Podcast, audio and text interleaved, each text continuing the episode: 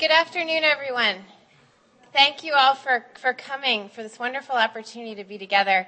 My name is Margaret Post. For those of you who don't know me, and I direct the Donelan Office of Community Based Learning. And we're really excited to welcome Ms. Peachy Myers, who currently serves as the White House liaison to the Corporation for National and Community Service in Washington, D.C.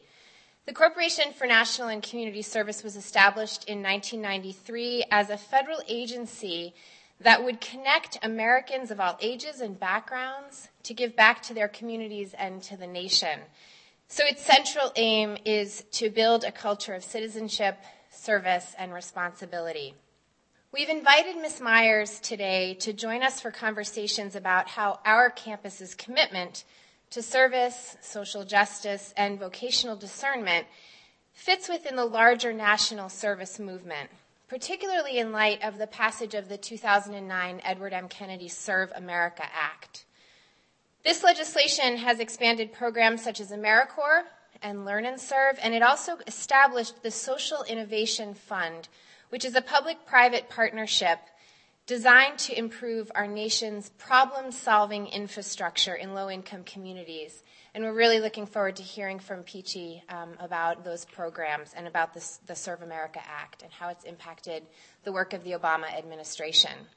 I want to emphasize that we've also invited Ms. Myers here today because of her own story of service and the path that led her from a small town in rural Missouri to the White House and to Washington, D.C. And we're really looking forward to hearing from you about that journey. So before I turn the podium over to her, I also want to extend a special welcome to a group of student leaders who are here with us today.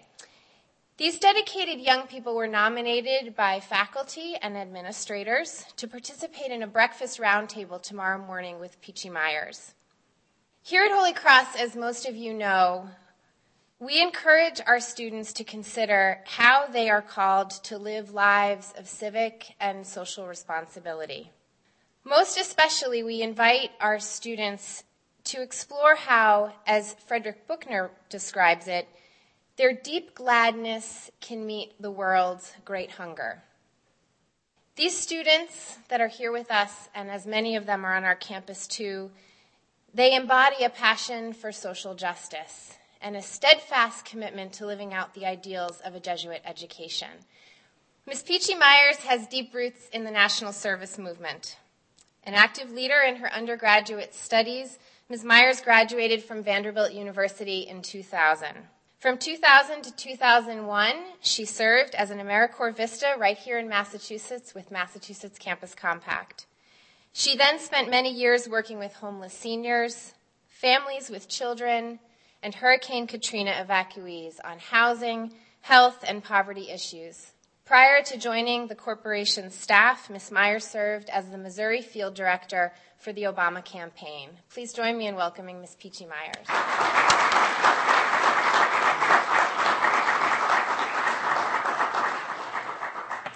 Thank you. I'm just truly honored to be here with you guys today. And, you know, no matter how many times I get up to speak in front of groups or small, I still get a little nervous. So bear with me. Um, but as Margaret said, I'm Peachy Myers, and I'm the White House liaison at the Corporation for National and Community Service.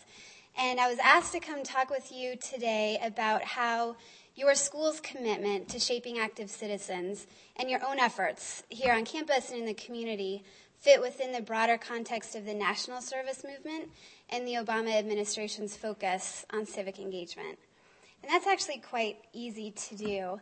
I'm going to return to that topic. Um, stay tuned. And I think that the trickier part for me is uh, what Margaret laid out uh, during her introduction is sharing with you a little bit about me, reflecting on where I've been and, and what I've done over the years, and exploring some of the, the challenges and choices that led me to this particular place at this particular moment in time.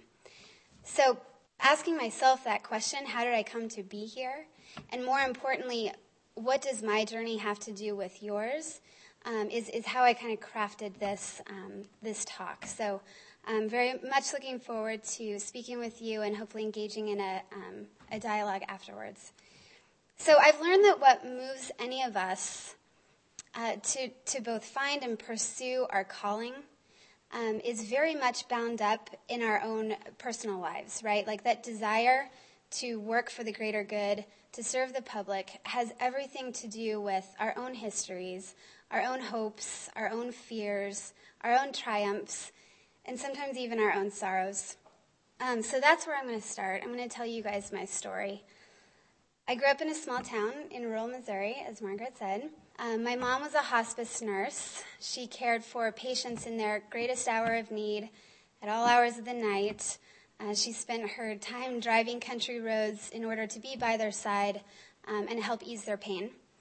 My dad was an engineer, an engineering professor, and he was completely devoted to his students as well as the many community organizations that he belonged to.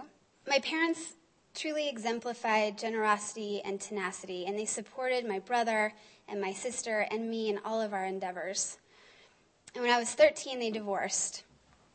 And like any other child of divorce, I spent years struggling, and I struggle still, uh, to, to reconcile their contradictions that are all tangled up and, and rooted deep in me. And I think that my, my coping mechanism uh, became this compulsion almost to excel. I don't know if, if any of you um, have walked in, in my shoes. It looks like some of you have. you know, in, in high school, I worked hard to be at the top of my class. I was very active in student government and spent a considerable, a considerable amount of time and energy serving my community.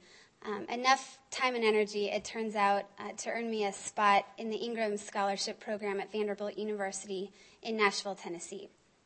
The Ingram Scholarship Program Zach Willett, who is a dear friend of mine, was one of the inaugural Ingram Scholars on campus. That ages you. um, was, it was a program designed to support students who would combine their academic and professional pursuits with public service. So graduates were and are expected to use their vocation to make a difference in the world.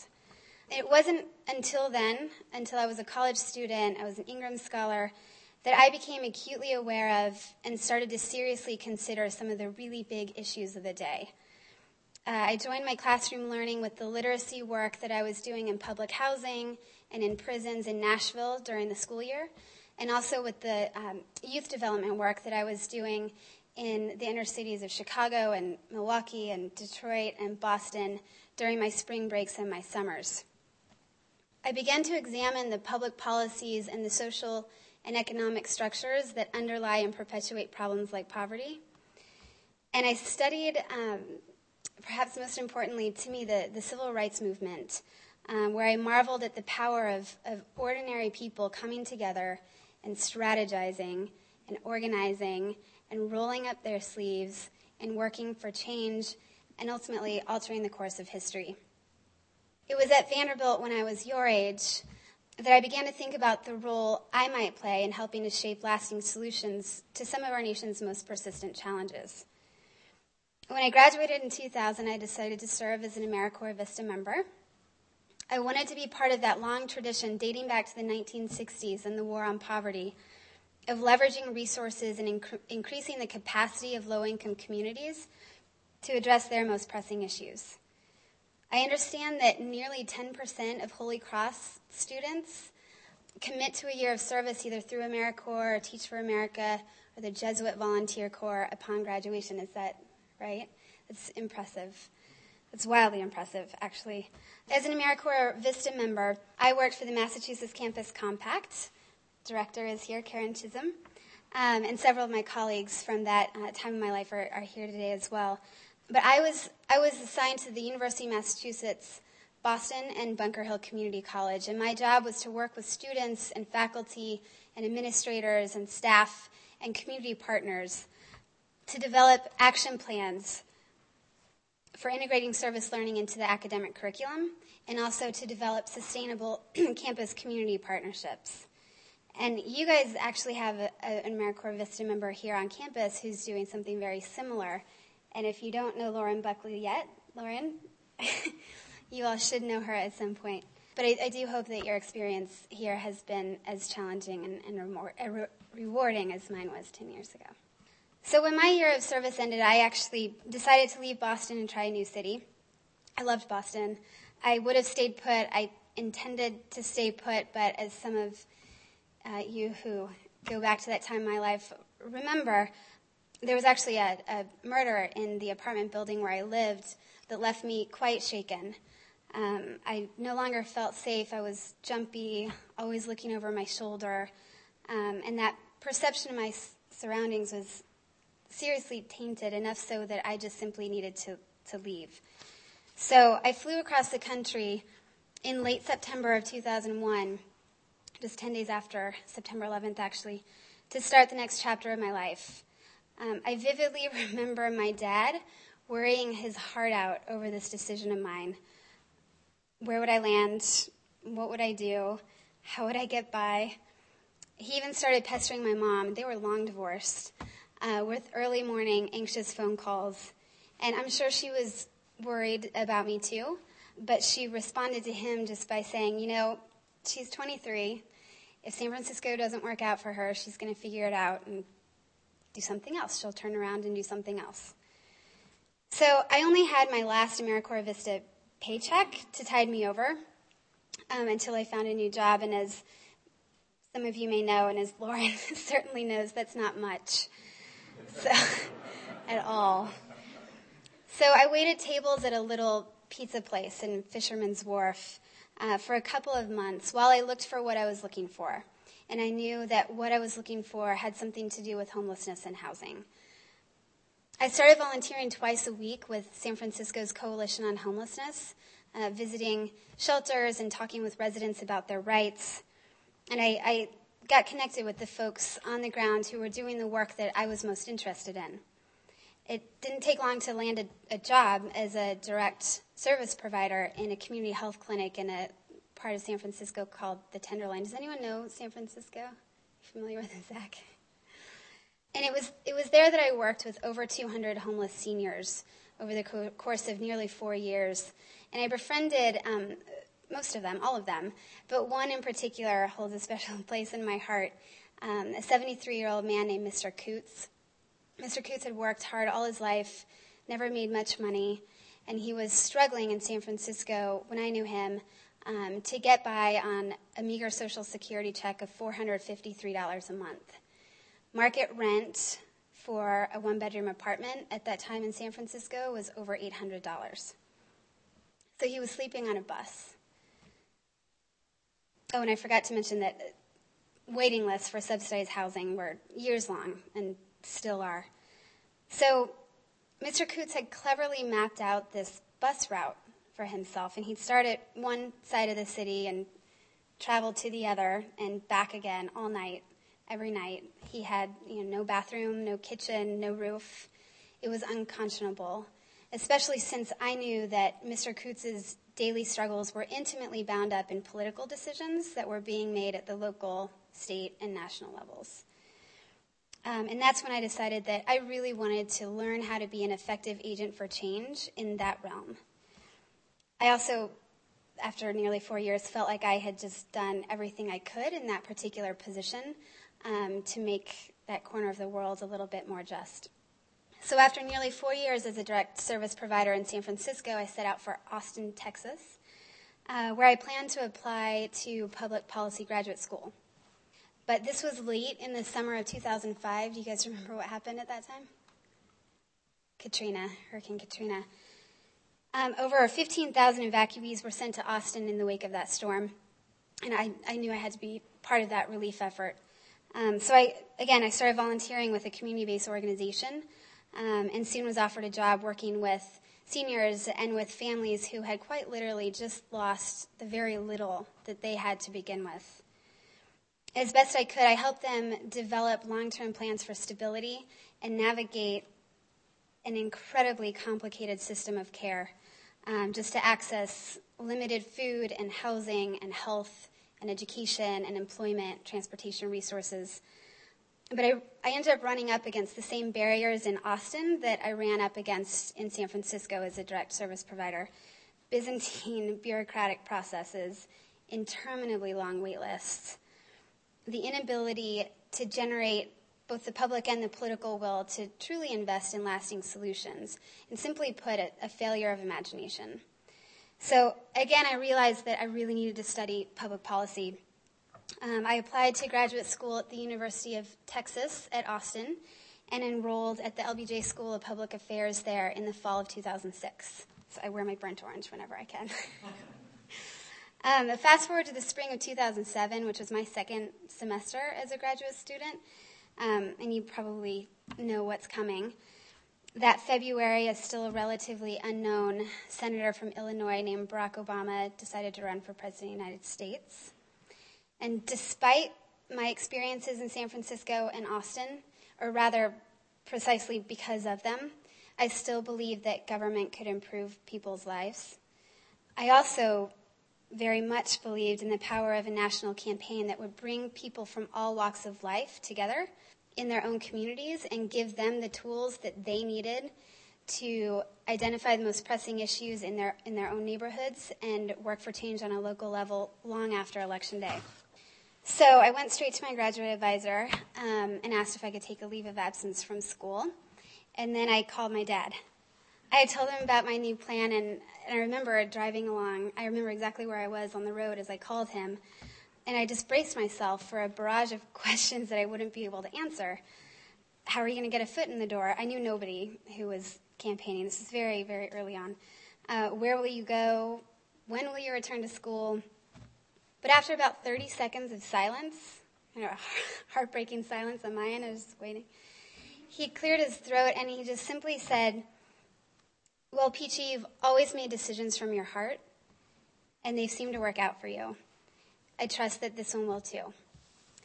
So the rest is history. I joined the campaign early on in the summer of the very early summer of 2007. I went to South Carolina, uh, one of the first uh, primary states, and I was there for seven months. After that primary, I moved on to several other states during the primary season, and I made my way back to Missouri, which is where I'm from, and became uh, the state field director during the general election. It's where I wanted to be all, all along.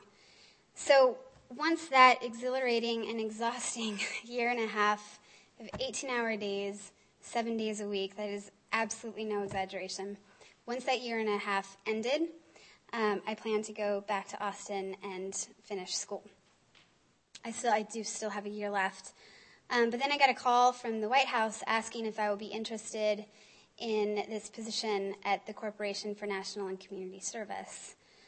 And I jumped at the chance to work at this federal agency that's charged with strengthening communities and fostering civic engagement. It's also, as you remember, where I got my start 10 years ago as a Massachusetts Campus Compact AmeriCorps Vista member. I was supported by a grant from the Corporation for National and Community Service. So it was, it was the perfect fit. I notified the University of Texas, packed my bags, rented a U-Haul, and headed to Washington, D.C. You guys are probably wondering um, what exactly the Corporation for National and Community Service is. I know Margaret gave a, a brief overview, but um, I'd like to spend just a little bit of time telling you guys about who we are, what we do, our programs, and some of our most recent accomplishments. So I'm just going to refer to it as the corporation, which is kind of weird, but that's what we do. So the corporation is an independent federal agency. We're governed by a bipartisan board of directors. We're small compared to most other federal agencies. And we were created in 1993 to connect Americans of all ages and backgrounds with opportunities to serve. At its inception, the corporation was directed by Congress to manage three core programs. So one is AmeriCorps, and that includes the longstanding VISTA program, the National Civilian Community Corps, or NCCC program, and the AmeriCorps State and National program. I'm going to give you guys just a brief description of each of those. I think it's, it's helpful. So AmeriCorps state and national members serve full or, par- or part-time for a year or during a summer. They, and they do direct service. So they're out there, and you guys have seen, you know, people in AmeriCorps t-shirts. They're out there building affordable homes and running after-school programs and all sorts of activities um, that are designed to meet unmet needs in communities across the country. The um, AmeriCorps Vista members also serve full time, um, and their job, in big picture, is to create and expand programs that bring low income individuals and communities out of poverty. Um, but they also leverage resources and strengthen the capacity of, of the organizations or the institutions where they serve. AmeriCorps NCCC members serve in full time residential um, team based programs. It's actually an old model from the FDR years. It's based on um, almost a, a, military operation, but they operate in, in five campuses across the country. And they're trained in CPR, first aid, public safety, and they're deployed to special projects within their region. Mostly they're deployed to areas where there's been a natural disaster, and they, um, they really lead in recruiting volunteers and, and managing recovery and relief efforts. So that's AmeriCorps. Um, our second core program is Senior Corps, uh, which includes the foster grandparent, RSVP, and senior companion programs. And then three is Learn and Serve America, which supports service learning opportunities for students in kindergarten through college. Um, and as you may know, service learning or community based learning is a method of teaching and learning that connects classroom lessons with meaningful service in the community. Um, so, in addition to these three core programs, the corporation is also charged with leading some pretty high profile efforts like the annual Martin Luther King Jr. Day of Service, and more recently, the 9 11 National Day of Service and President Obama's United We Serve initiative. So it's been an extraordinary year for service and volunteering. Um, and what I'd, I'd, like to do now is just highlight four of what I think are our finest accomplishments. We just put together this long document of accomplishments. Um, these are my favorite. So, number one is, and it had something to do with at least one of them. Um, invested. So number one is, is the Recovery Act. Um, the American Recovery and Reinvestment Act funded 15,000 AmeriCorps members to serve in economically distressed communities. So our Recovery Act AmeriCorps members are providing job placement and financial counseling services. They're helping prevent foreclosures. Um, they're weatherizing homes, strengthening food banks, expanding health and independent living services, and again, recruiting additional volunteers to, to work in, in that realm. Second is the Edward M. Kennedy Serve America Act, um, which is this huge, sweeping legislation um, on April 21st that uh, President Obama signed into law with strong bipartisan support. I think that's what gives it its heft. The Serve America Act reauthorizes and expands, reauthorizes and expands the mission of the corporation by doing the following. Um, it, sets a, it sets AmeriCorps on a path from 75,000 positions that we have currently to 250,000 by 2017. It's a huge, huge increase. And it focuses their efforts on some of our national priorities. So, areas of education, health, clean energy, veterans, and economic opportunity. Um, the Serve America Act also creates a social innovation fund, which Margaret referenced. Um, and the idea of the Social Innovation Fund is to expand proven initiatives um, and also provide seed money for new initiatives and, and really leverage federal dollars with private money to grow ideas that are, that are addressing some of the most intractable community problems across the country. Third, um, the Serve America Act establishes a volunteer generation fund, which is a great idea. It's, it's, it will award grants to states and nonprofits to recruit and manage and support volunteers and strengthen the nation's volunteer infrastructure. And then lastly, in the Serve America Act, it authorizes um, a nonprofit capacity building fund, which will provide um, organizational development assistance to nonprofits across the country. So that's the, the second big accomplishment, and it's huge, uh, the Serve America Act. And there are a lot, a lot of other provisions. Um, so if you guys are particularly interested in that piece of legislation, you can find all sorts of information at nationalservice.gov. So third is United We Serve. Have you? Has anyone heard of United We Serve? Some of sick. Good. A few of you. So the corporation worked closely with the White House this summer to develop this initiative. And it's really, it's the president's national call to service. So he's asking that um, Americans from all walks of life serve in uh, their communities in sustainable and impactful ways. We launched a new website actually called serve.gov, uh, which enables people to search for local volunteer opportunities. It's really cool. All you have to do is, is go type in your zip code and your area of interest, and it links you to a, a database that has hundreds of thousands of volunteer opportunities, and that's how you can get plugged into to local efforts and see what's happening um, right around you.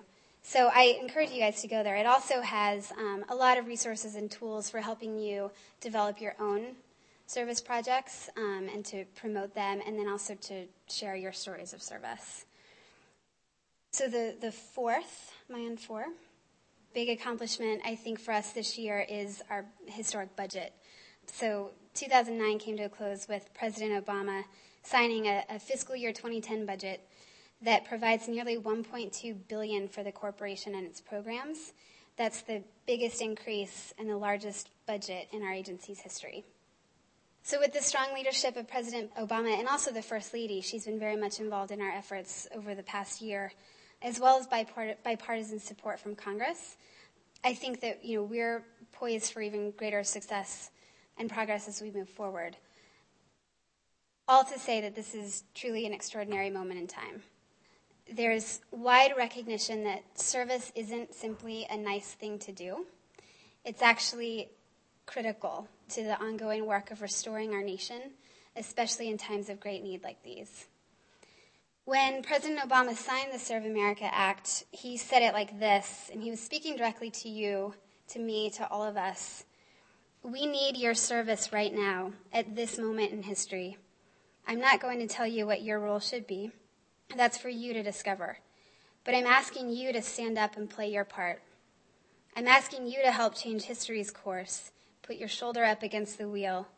And if you do, I promise you your life will be richer, our country will be stronger, and someday, years from now, you may remember it as the moment when your story and the American story converged, when they came together and we met the challenges of our new century. You know, as I was preparing my remarks, I tried to step back into your shoes, put myself where you are right now, just for a little while, you know, I remember asking myself when I was in, in college, starting to ask some of the really big questions. Um, and, and I was pondering my place in the world. Um, it wasn't actually that long ago. but to be perfectly honest, it's, it's still an exercise that I engage in day by day, week by week, month by month, and year by year.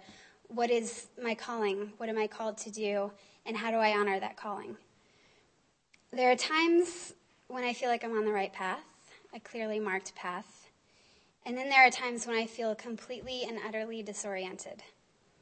More often than not, the latter happens when I forget to seek balance in my life, uh, to work with urgency and passion on the one hand, um, but also to rest and rejuvenate on the other, to take care of myself, to tend to the people I love most, to go for a swim, to read a book.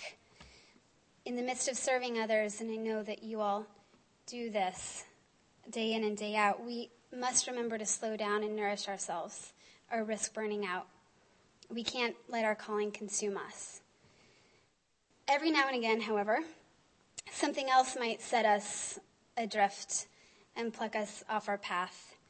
I very recently learned that every now and again, Something might happen in our lives that is so unexpected, so unimaginable, and so heartbreaking that it leaves us, as it left me, spinning with absolutely no sense of purpose or direction. Just six months ago, my dad died in a bicycle accident one week before he was supposed to move to Washington, D.C.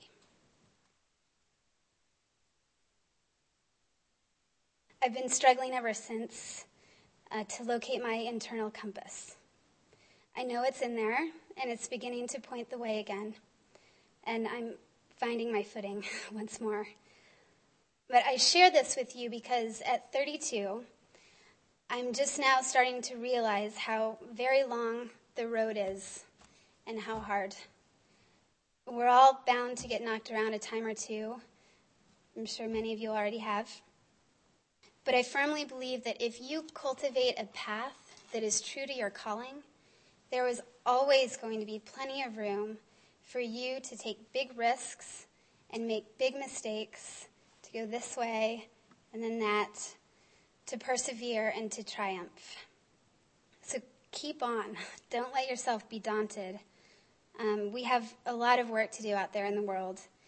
You guys are part of a long and rich Holy Cross tradition of pursuing service and social justice for the greater good of society. As Dorothy Day reminds us, people say, What is the sense of our small effort? They cannot see that we must lay one brick at a time, take just one step at a time. A pebble cast into a pond causes ripples that spread in all directions. Each one of our thoughts, our words, and our deeds is like that. No one has a right to sit down and feel hopeless. There's much too much work to do. So here's to our journey, to yours, one courageous step at a time.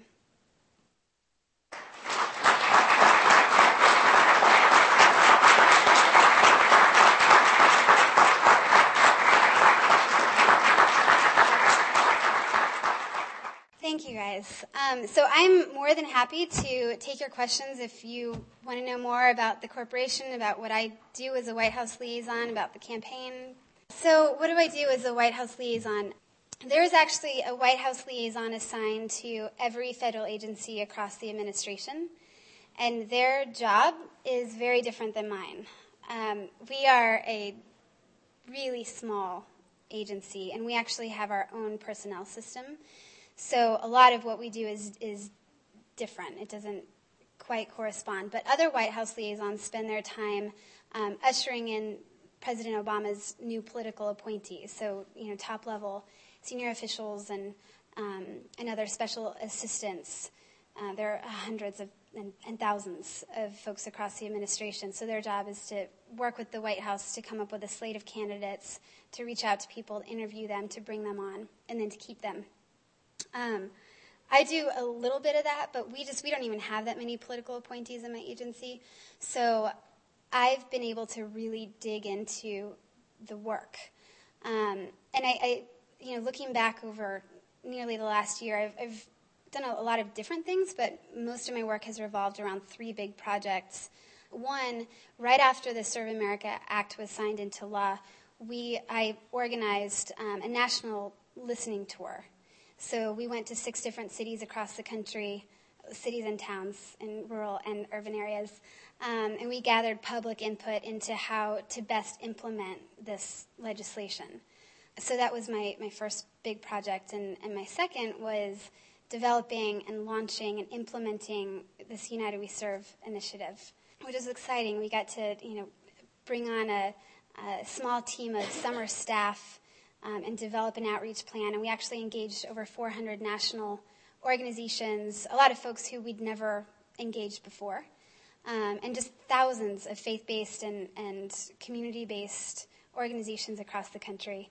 Um, and we had a lot of fun with it. We, a lot of celebrities were involved um, in promoting United We Serve and um, inspiring others to act. Did anybody watch the um, the All Star game in St. Louis? back in was that June or July. So um, we had a big ad, and um, the president. You, do you remember the video with all the living presidents talking about service and driving people to serve.gov? So it was a it was a, a great project, and I was um, involved in that every step of the way.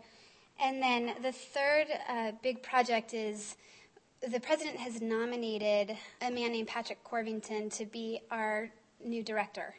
Um, his confirmation is pending in the Senate right now, uh, but we have been very busy, and I've been working with uh, our senior leadership to, you know, put together our first 100 days plan and to, to make sure he has the information that he needs about our agency before he comes on board. And it's been a really interesting process, and working, you know, with Congress. So those are the three big projects that, that I've been involved with at the corporation, and lots of lots of other things in between. It was the, the work I was doing in the community. Um, you know, I knew that I wanted to continue to do that kind of work after college. Um, I didn't necessarily know that much about AmeriCorps. I, I don't even remember how that opportunity, like the, the application even, came my way. But Dwight Giles, who's in the back, is actually one of the pioneers in the field of service learning, and he was at Vanderbilt at that time. And we were working hard to um, institutionalize service learning on our campus um, and get faculty and uh, you know high level administration buy-in. And I just wanted to continue that work, and, and I thought that um, you know the position description through Massachusetts Campus Compact um, was just perfect because it would allow me, first of all, to still pretend like I was still in college because I'd be on campus and surrounded by young people, but to you know to to help institutionalize something that would get more students and more faculty members engaged in their own community and tear down some of those walls that exist between campus and community and really open up people's eyes to the pressing issues right where they were, where we are.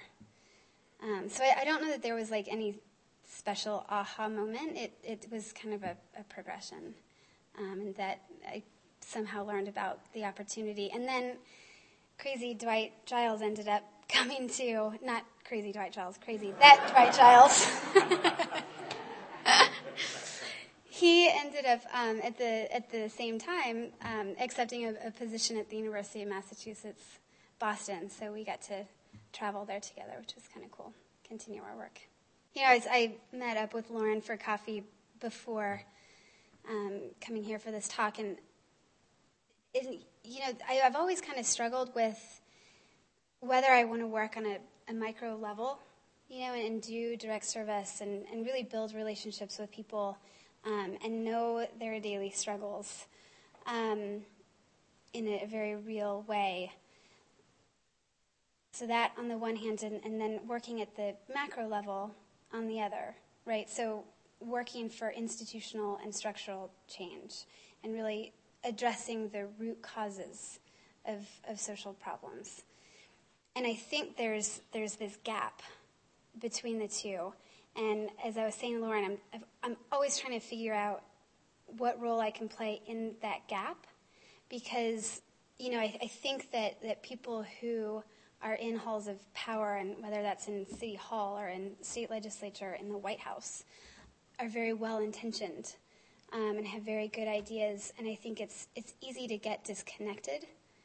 So I, you know, I'm not sure what that what that role is, but I, I think there's very much we need both happening, and we we need to find more and, and better places to intersect our work because you, you have to have both. And, and I think um, there, there needs to be more translation, you know, between the, the folks who are, who are doing policy and really affecting change on a, a large scale with, with the folks who are on the ground, not only experiencing issues, but working on those issues, um, and, and vice versa. You know, I think you, you know, I noticed in the, in the service world, you get so focused on what you're doing day by day that you lose sight of the big picture and how to make big change. So I don't have a real answer except that I, I think that it, that answer is somewhere in the in between.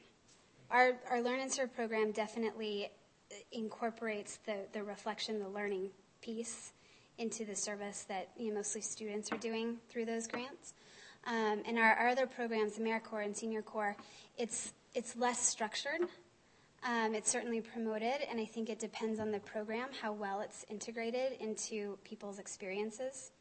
And as for you know the outside of our core programs, the folks who we're um, you know drawing to serve.gov, um, to people who may or may not have a year of their lives to, to commit, but have an hour once a week or a full weekend every now and again. How do we make sure that they're involved? In activities that, again, are sustainable and impactful. And not, not sustainable in that the problems are perpetuated, but sustainable in a way that are addressing root causes, right? So I think it's something, it's a great question, um, and I think it's an issue that we still have a lot of work to do in, in figuring out how to get people plugged in.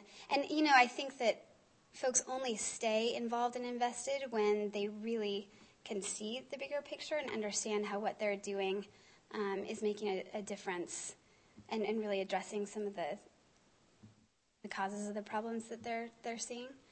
Um, so it's it's a great area for us to to start to focus more on as we've now launched this initiative and we want to keep people engaged we have uh, like something like 15 toolkits on serve.gov um, that kind of walk folks through the steps of identifying, um, you know, an, an, area of need in their own communities, partnering with local organizations, mobilizing their friends and their family and their neighbors, and then actually, you know, staying involved in, in a way that makes a difference. And I think that that might be a good place too to just make sure people have those tools to ask the right questions and, and to, to get involved in, in other ways in their community beyond direct service, right?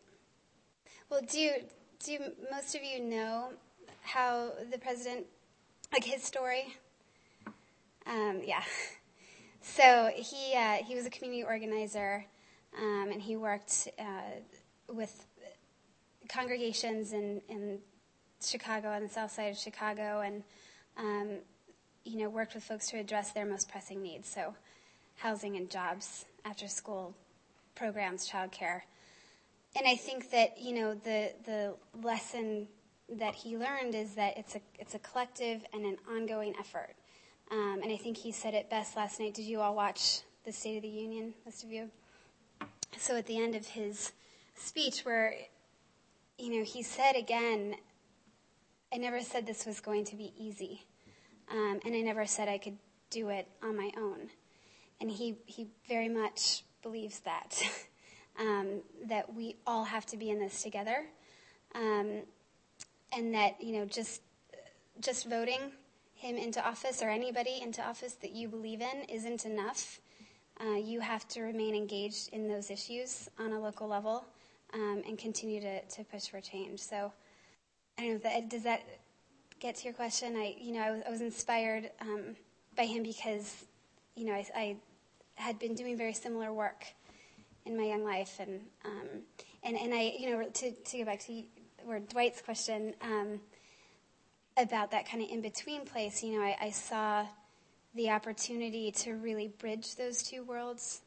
You know, what's happening in, in local communities across the country, um, and what's happening um, on, on the national level in DC. So that's why I decided to to join that campaign. Thank you guys very much.